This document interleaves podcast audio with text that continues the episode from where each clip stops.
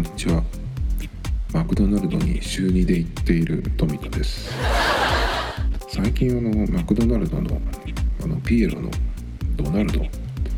あれをなんかあんまり見ないような気がして、昔はマクドナルドにピエロのねドナルドとか、あとなんか紫のでかい丸っこいやつとか、あとなんだろう、黒い帽子かぶって覆面みたいなバットマンの相方のロビンみたいなやつとかねいたと思うんですけど、なんか最近あんまり見ないですね。結構ところどころにキャラクターがいた気がするんですけど、まあなんかいつの間にか見なくなって、もうピエロといえば最近はね映画の「イット!」とかね、あれに出てくるペニーワイズとか、ああいうなんか怖いイメージがちょっとついちゃったので、ジョーカーもピエロですもんね。だからなんかあんまり使わないようになったのかなと思ったんですけど、旨辛照り焼きが、ヒットで僕的にもう3回食べてるんですけど、あれがね結構辛いっていう人もいるんですけど、僕は割とちょうどいい感じで、今ポテトが150円なんで全サイズいってしまいますね、そういう時はね。でまあそんなことをさておきなんですけど、今日 LINEPay をちょっと見直してみようかなと思って、でもうすっかり使わなくなったんですね、 LINEPay は。前はLINEPay のカードを持ってて、その QR コードが始まる前、バーチャルカードもあるんだけどリアルカードもコンビニとかで売っていて、でそれを使うとその LINE のポイントを LINEPay にチャージして、カードが使えるところだったらどこでも使えるっていう感じで、結構その還元率も 2% とかで高かったので、その LINEPay のカードでバンバン使ってると結構すぐに溜まってたので、2年ぐらい前ですかね、よく使ってたんですけど、だけどまあその QR コードが始まるっていうことでカードの方の還元がもうガクッと下がって、そっちの QR の方に誘導したいっていうことでね、まあそういう風に変わったので、ちょっとその LINEPay 自体を使わなくなったんですけど、まあだけど、まあ LINE 自体がその使ってる人が多いし、バリカンとかね、その送金にも使えるっていうことなんで、ちょっと見直してみようかなと思って、まあ今のところね、その個人でLINEPay でそのお金をやり取りするっていうことは発生してないんですけど、でもちょっとね、見直してみようかなと思って、今日ちゃんと使うには今何したらいいのかなと思って、久々にその LINEPay の、ところを開いたんですけど、まあ2分でやめました。これダメだと思って、っていうのは僕は何がダメだったかっていうと、 LINEPay はねクレジットカードが、まあ、実質使えないんですよ。でその LINE が発行してる LINEPay のカードを使えば、使えるんですけど、そうじゃないクレジットカードを LINEPay に紐付けた場合、使えるのは LINE のサービスだから、なんかスタンプを買ったりとかそういうことだと思うんですけど、そういう時はクレジットカードから支払うことができるんですけど、その LINEPay を使ってなんかその街でね買い物したりとかするときに、支払い先、お金の出所を、自分のそのクレジットカードにするっていうのはダメらしいですね。なんか、それでもう一気にまあいいやっていう感じでねやめてしまいましたけど、その辺はね結構 PayPay よりも融通が利かないですね。PayPay は一応クレジットカードは何でも確か登録できるんだけど、その還元率が Yahoo カードを使った時に比べるとだいぶ落ちるっていう感じなんで、まあその Yahoo カードを作ってくださいっていうところだと思うんですけど、まあね、その LINEPay の場合は、LINEPay カードを作ってくださいっていうのもあると思うんですけど、他のカードが一切使えないっていうのがちょっと嫌だなと思って、そこまで LINEPay ないと困るっていう今までね遭遇したことがないんで、またこれで LINEPay が僕にとっては、存在しないに近いものになりましたね。結構この QR コードの決済手段使うかどうかって、やっぱその自分のメインのクレジットカードが、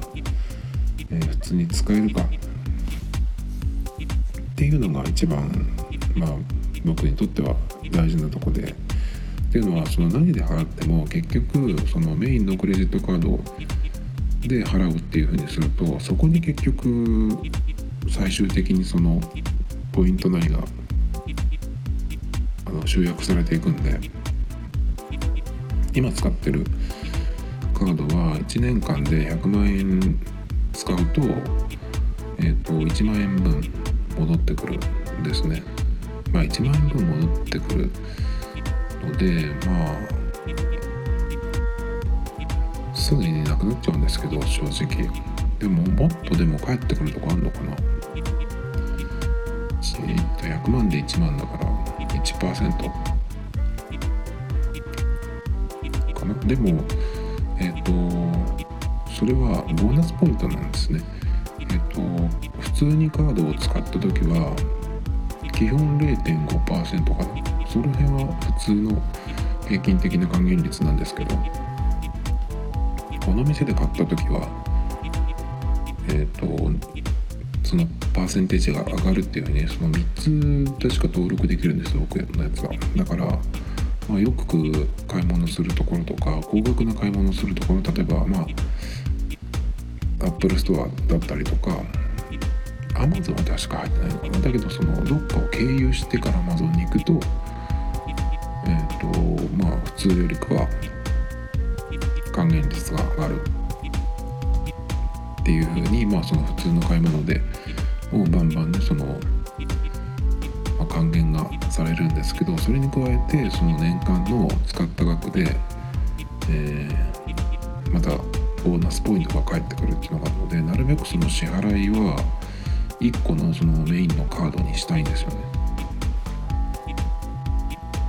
なので仮に、還元率がそのQR コードの、QR 決済の還元率が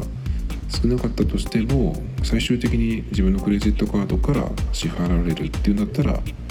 ありかなっていうふうになるんですけど、今言った LINEPay みたいな感じだとね、もういいやっていうふうになっちゃいますね、すぐに。でその次に使える場所の数っていう感じで、基本的には僕はもうキャッシュレス野郎になって3年目くらいなんですけど、基本はiPhone なり Apple Watch でクイックペイが一番よく使いますね。で Suica しかないっていうところだと、たまに Suica にチャージして使うっていう感じで、それ以外の場所で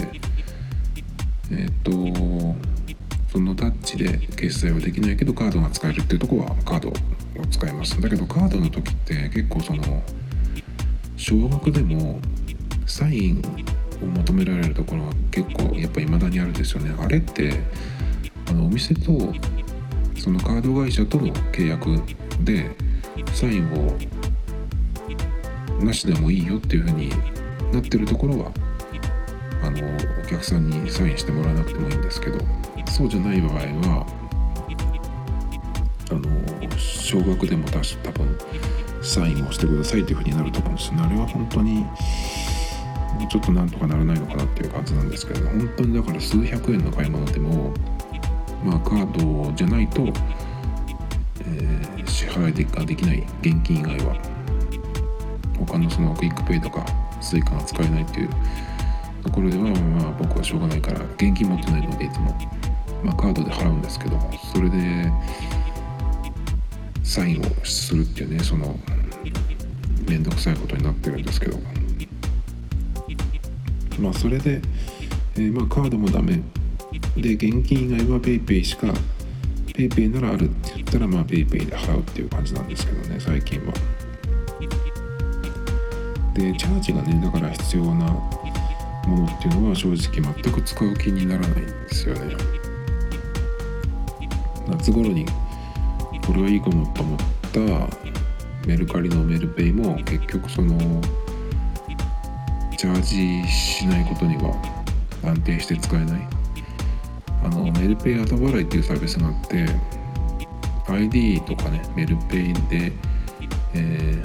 支払いをしといて、その1ヶ月分の利用料を次の月に、払うってやつがあるんですけど、その後払いのその上限金額っていうのが最初は1000円なんですよね。で、メルペイの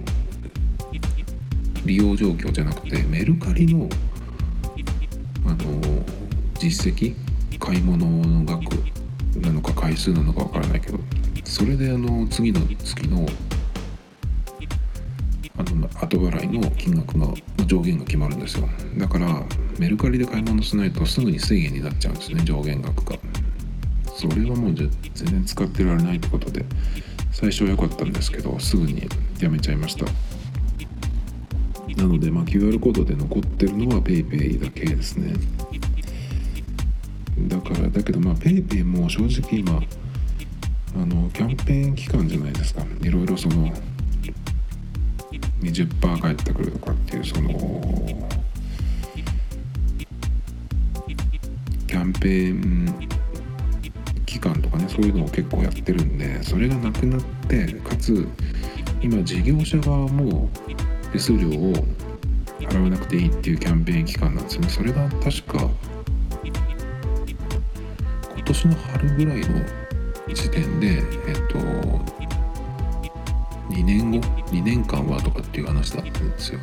でその2年間っていうのは各事業者が始めてから2年なのか、それともまあ2021年までとかね、そういうふうに決まってるのかわからないけど、まあそれが終わった時にね、どうなるかなっていう感じで、まだだから判断できないですよね。PayPayが今のところはすごくその加盟店とか使える場所が多いっていうふうになってリードしてるっぽいんだけど、まだ分かんないですね、正直。結構その小規模店とか個人店だったりすると、その手数料なしの期間が終わったらやめるっていうふうにもう決めてるところも結構あるだろうし、だからこの辺は結構まだまだ変わると思うんですけどね。ポイントの還元率とかでどのサービスのいいとかってね、よくその雑誌とかに特集が組まれてると思うんですけど、そんなのは正直全然当てにならないです。クレジットカードとかもそうだし、あと銀行の今だけネット銀行とかもそうなんだけど、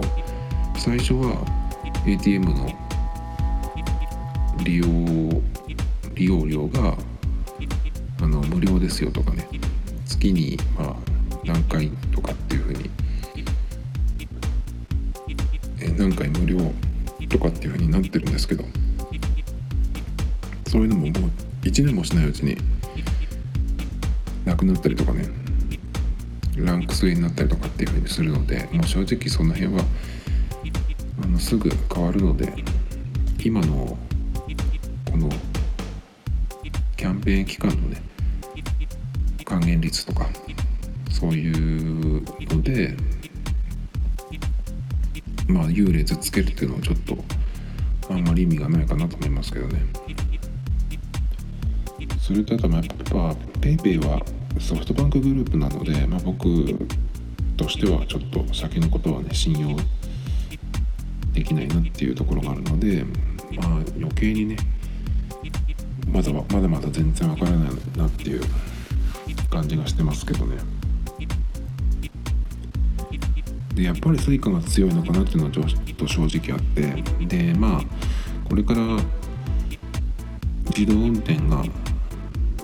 普通にね使えるようになった時、その自動運転時代に、ね、なった時にきっとその交通のなんていうのかな、交通の便というか、まあ今は都内なんかも特にそうだけど、まあ駅があって路線があってっていうのがその街づくりの基本というかベースになってますけど、もしその自動運転時代になった時に今ほど駅の利用者がいなくなって、その駅を中心とした街づくりとか行動範囲っていうのにならなくなった場合、そうするとまあスイカもねそのまんまいれば、そのまあスイカっていうのは結局その駅を利用する人が多いから、そこからこう広げていって、まあ、駅ビルだったりとかもちろんあるし、まあ、コンビニとかスーパーでもどこでも使えるようになってますけど、まあ、駅と電車を使う人が多いからっていうことでね、その普及したっていう背景があると思うんですけど、なのでその自動運転時代になった時にスイカはどうなるかなっていうのもちょっとありますけどね。でも結構スイカってタクシーでもねその使えるところをあったりするので、意外と結構その、駅とかね鉄道から人が減った時にでも割と早くスイカは自動運転時代でもね残るんじゃないかなとかちょっと思ってますけどね。でも確かそのスイカも昔そのモバイルスイカガラケー時代だったかな、その携帯でカードからチャージするっていうのは最初ね確かビューカードじゃないと JR が発行してるビューカードじゃないとダメとかっていうような時があったような気がするんですけど、それはスイカじゃなかったかな、新幹線のあれかな EX なんとかかな、だからなんかそういうねその普及させる時次のステップに行った時にそういうなんかダサいことをしなければね一気に取れると思うんですけどね。だからまあスイカは結局強いのかなとはちょっと思ってますけどね。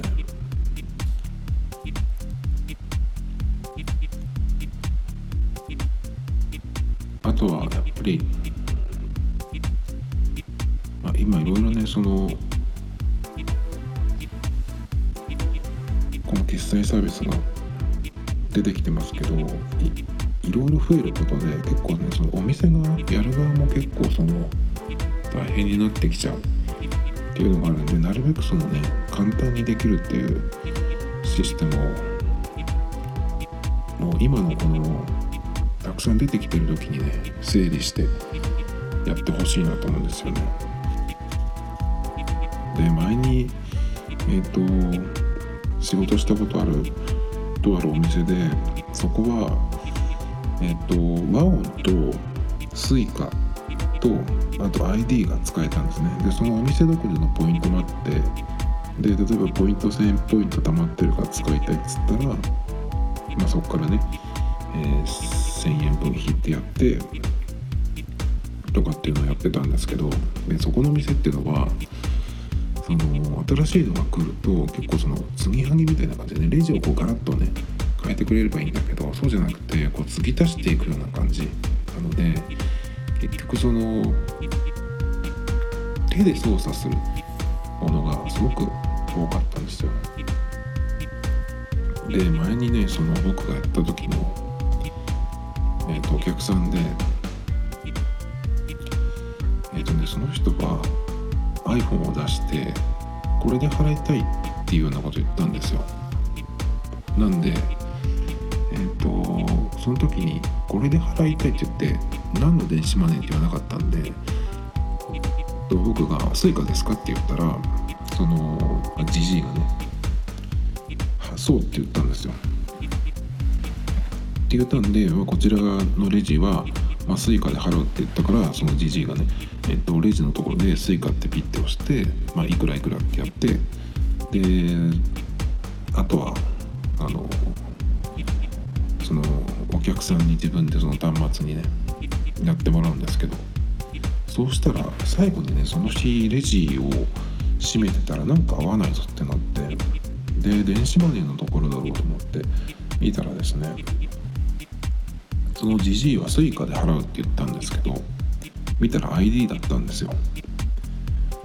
でどこが違ったのかちょっと分かんないんですけど、結構その電子マネーの端末って載せればいいだけっていうのもあるんですけど、コンビニとかは割とそうなんですけど、そうじゃなくてどの電子マネーを使うか、和音だったりスイカだったり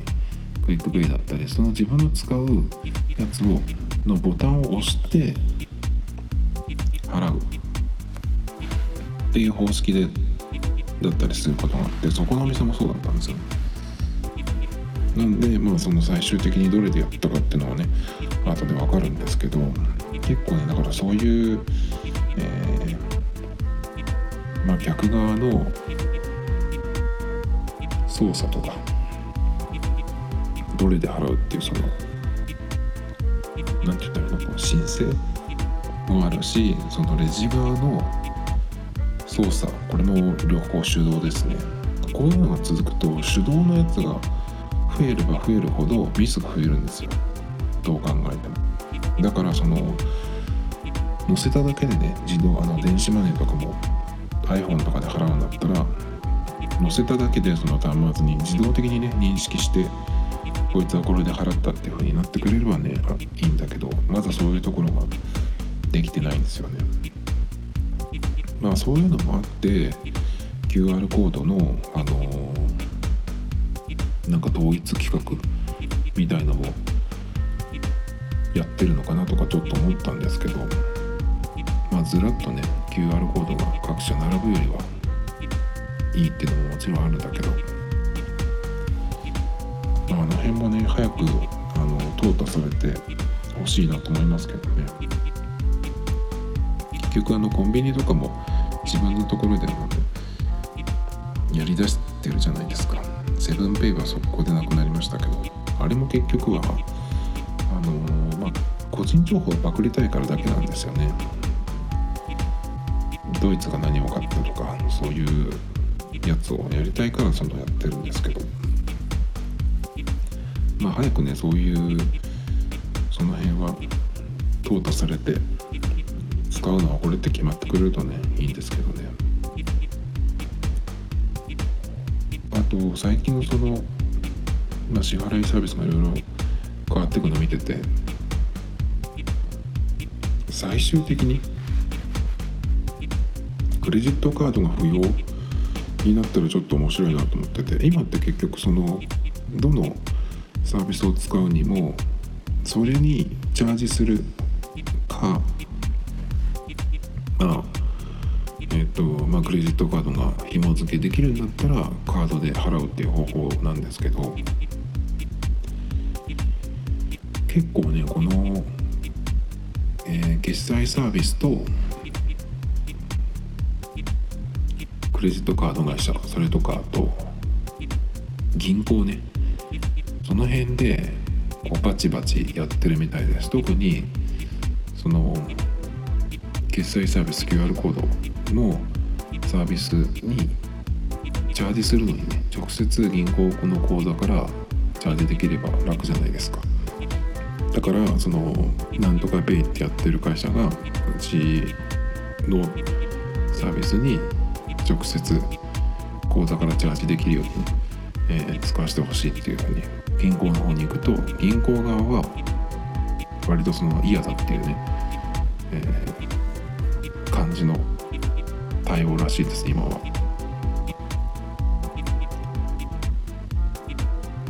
だから結構その辺の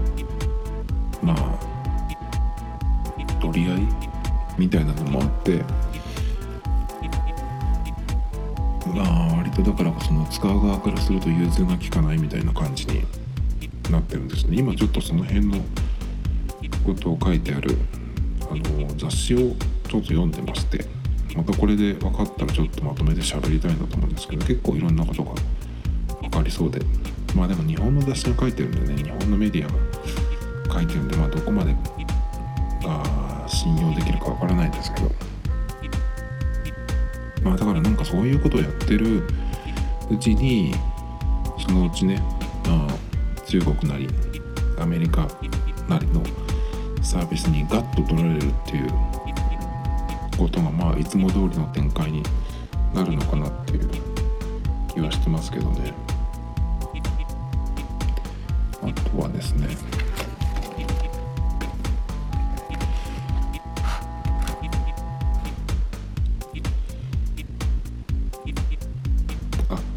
そうだ、全然話が変わるんですけど、マイクをさすがにもうなんかコンデンサーマイクを買った方がいいんじゃないかっていう感じがしてて、今これを撮ったやつを Mac のガレージバンドで編集してるんですけど、編集っていう編集じゃなくて、まあ最初と最後の音とこの喋ってる後ろに、まあ、音楽をつけるっていうだけなんですけど、結構今、今までは割とその BGM をすぐ作ってその1曲をずっとループさせるっていう風にやってたんですけど、最近ちょっとその作った曲が溜まってきたっていうのがあるので、その1曲をずっとループさせるんじゃなくて全部ね違う曲をこう繋いでるんですけど、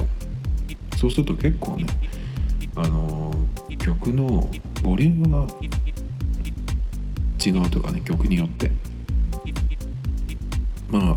使ってるその音色とかもみんな違うので、どうしてもその音量は曲によってばらけてくるんですけど、そうするとその曲によってボリュームをこう調整していかないと、結構この喋ってる声がね聞こえなくなるっていうところがあるんで、そもそもこれはもう僕あんまりその芸能人みたいにね声を張って喋るっていうのはあんまりやりたくないので、この低血圧な感じで一定で喋りたいというかね、割とそのなんていうのかな、まあガクトスタイルというか、ガクトさんみたいなねラジオを聞いたことある人はいますかね。ガクトさんのまあ最近そうでもないけどテレビで始めた頃とかってすごい小さい声でボソボソこうささやくような喋り方でやってたんですけど、まあ別にGACKTさんを意識してるわけでは全然ないんだけどね、まああのぐらいの低いトーンで続けていきたいなっていう感じがするので、不自然なことをやるのは嫌なので、まあ普通にねこんな感じでガクトスタイルで喋っていきたいなと思うんで、そうするとやっぱりどうしてもそのボリュームが小さくなるんですよ。で iPhone のマイクとか、あとは iPhone 買った時についてくるイヤホンマイクを Mac に挿して喋ったりとかするんですけど、イヤホンマイクで喋った時ってなんかね変な音が入る時があって、昨日と前々回もねちょっとガサガサってなんかすごい嫌な音が入ったんですけど、多分あれはそのコードが擦れた音じゃないかなと思うんですけどね。でも、まあ、音自体はイヤホンマイクで撮った時の方が結構安定してるかなっていう感じがするんですよ。どうしてもその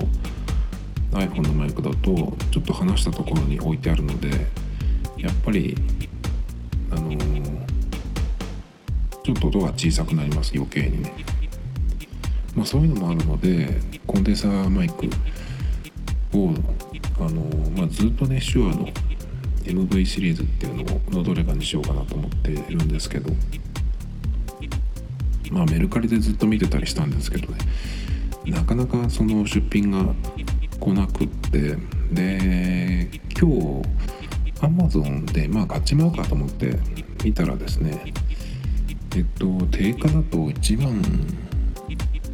2000円だっけな、1万4000円だっけかな、そのぐらいなんですよ。だけど Amazon って中古のやつも一緒に出てたりするので、でちょうどね中古のやつも出てて、それが9000円だったかなぐらい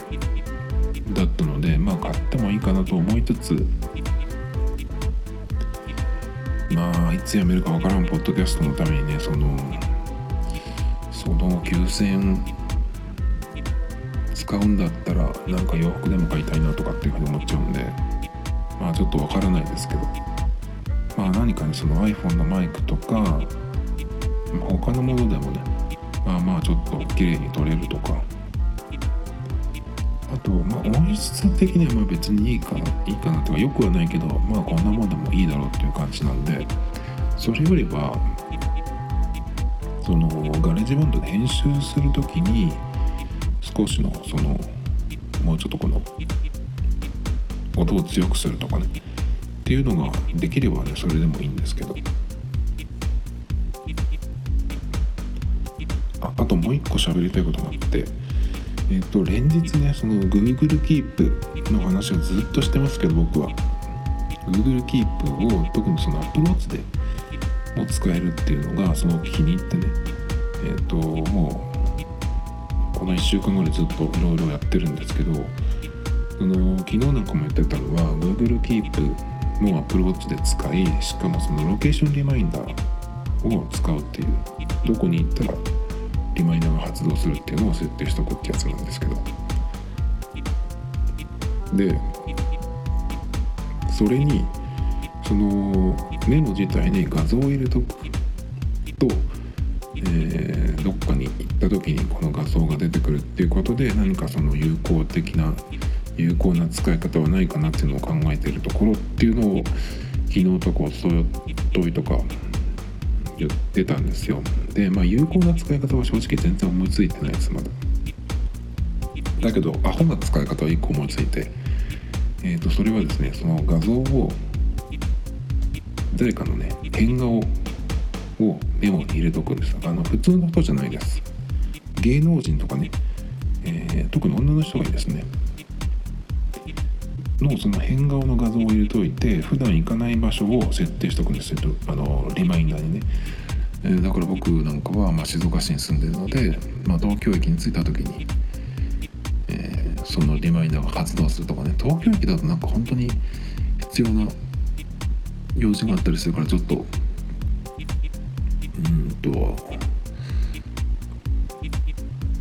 あんまりそれの使い方はちょっと邪魔ですけど、例えば東京だったらどこにしようかな。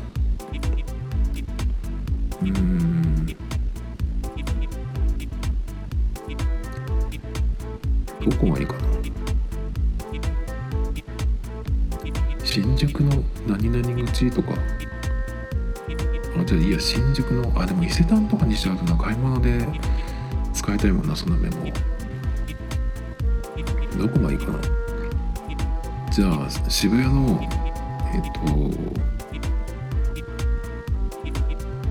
ホテル街のあの辺とかに行った時に、その例えばね、変顔の画像を入れたメモがね、リマインドされるとかっていう風にして、そのいくつもその地雷のようにね埋め込んでいくと、突然出てきて笑えるかなと思ったんですけど、なんで変顔かっていうと、おすすめの人がいて、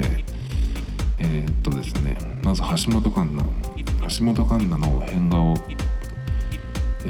画像検索すると素晴らしいのでぜひ見てほしいんですけど、去年の今頃かな、今日から俺はっていうドラマやってて、それはもともと原作が漫画なんですけど、それでなんかヤンキーの女の子の役を橋本環奈がやってたんですけど、すごくて、そんな変顔をやるんですけどね、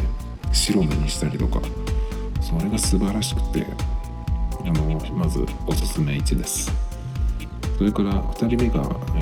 日向坂46っていうグループの、加藤氏っていうね、加藤志保さんという人がいるんですけど、この人も顔芸が素晴らしいですね。まあ、加藤氏2人目ですね。それから俺がですね、これがもう一番もうぶっちぎりで群を抜いてすごい変顔なんですけど、指原さんですね。指原さんすごいです。人間の顔ってこんなに動くんだってぐらいで、もうなんかね、ホラー映画に特殊メイクとか何にもなしで出れそうな衝撃的な顔をやってます。指原変顔で画像検索すると一発で出てくると思うんですけど、正直ね、夢に出てくるかじゃないかっていうぐらいのレベルですね。この辺をね、ロケーションリマインダーにして埋め込んでね、普段はアーカイブにして消しておいて、どっかで突然出てくるみたいな。あともう一人、この人はね、変顔じゃないんだけど、加藤亮さんですね。加藤亮っていうだけでもうなんか思い出して笑っちゃうっていう女の子がいましたけど、知り合いで。加藤亮も入れておきたいですね。その4人かな、今のところは。やっぱこの4人を入れちゃうとね、アイドルの変顔とかって結構いろいろあるんですけど、正直ね、レベルがすごいです、この4人は。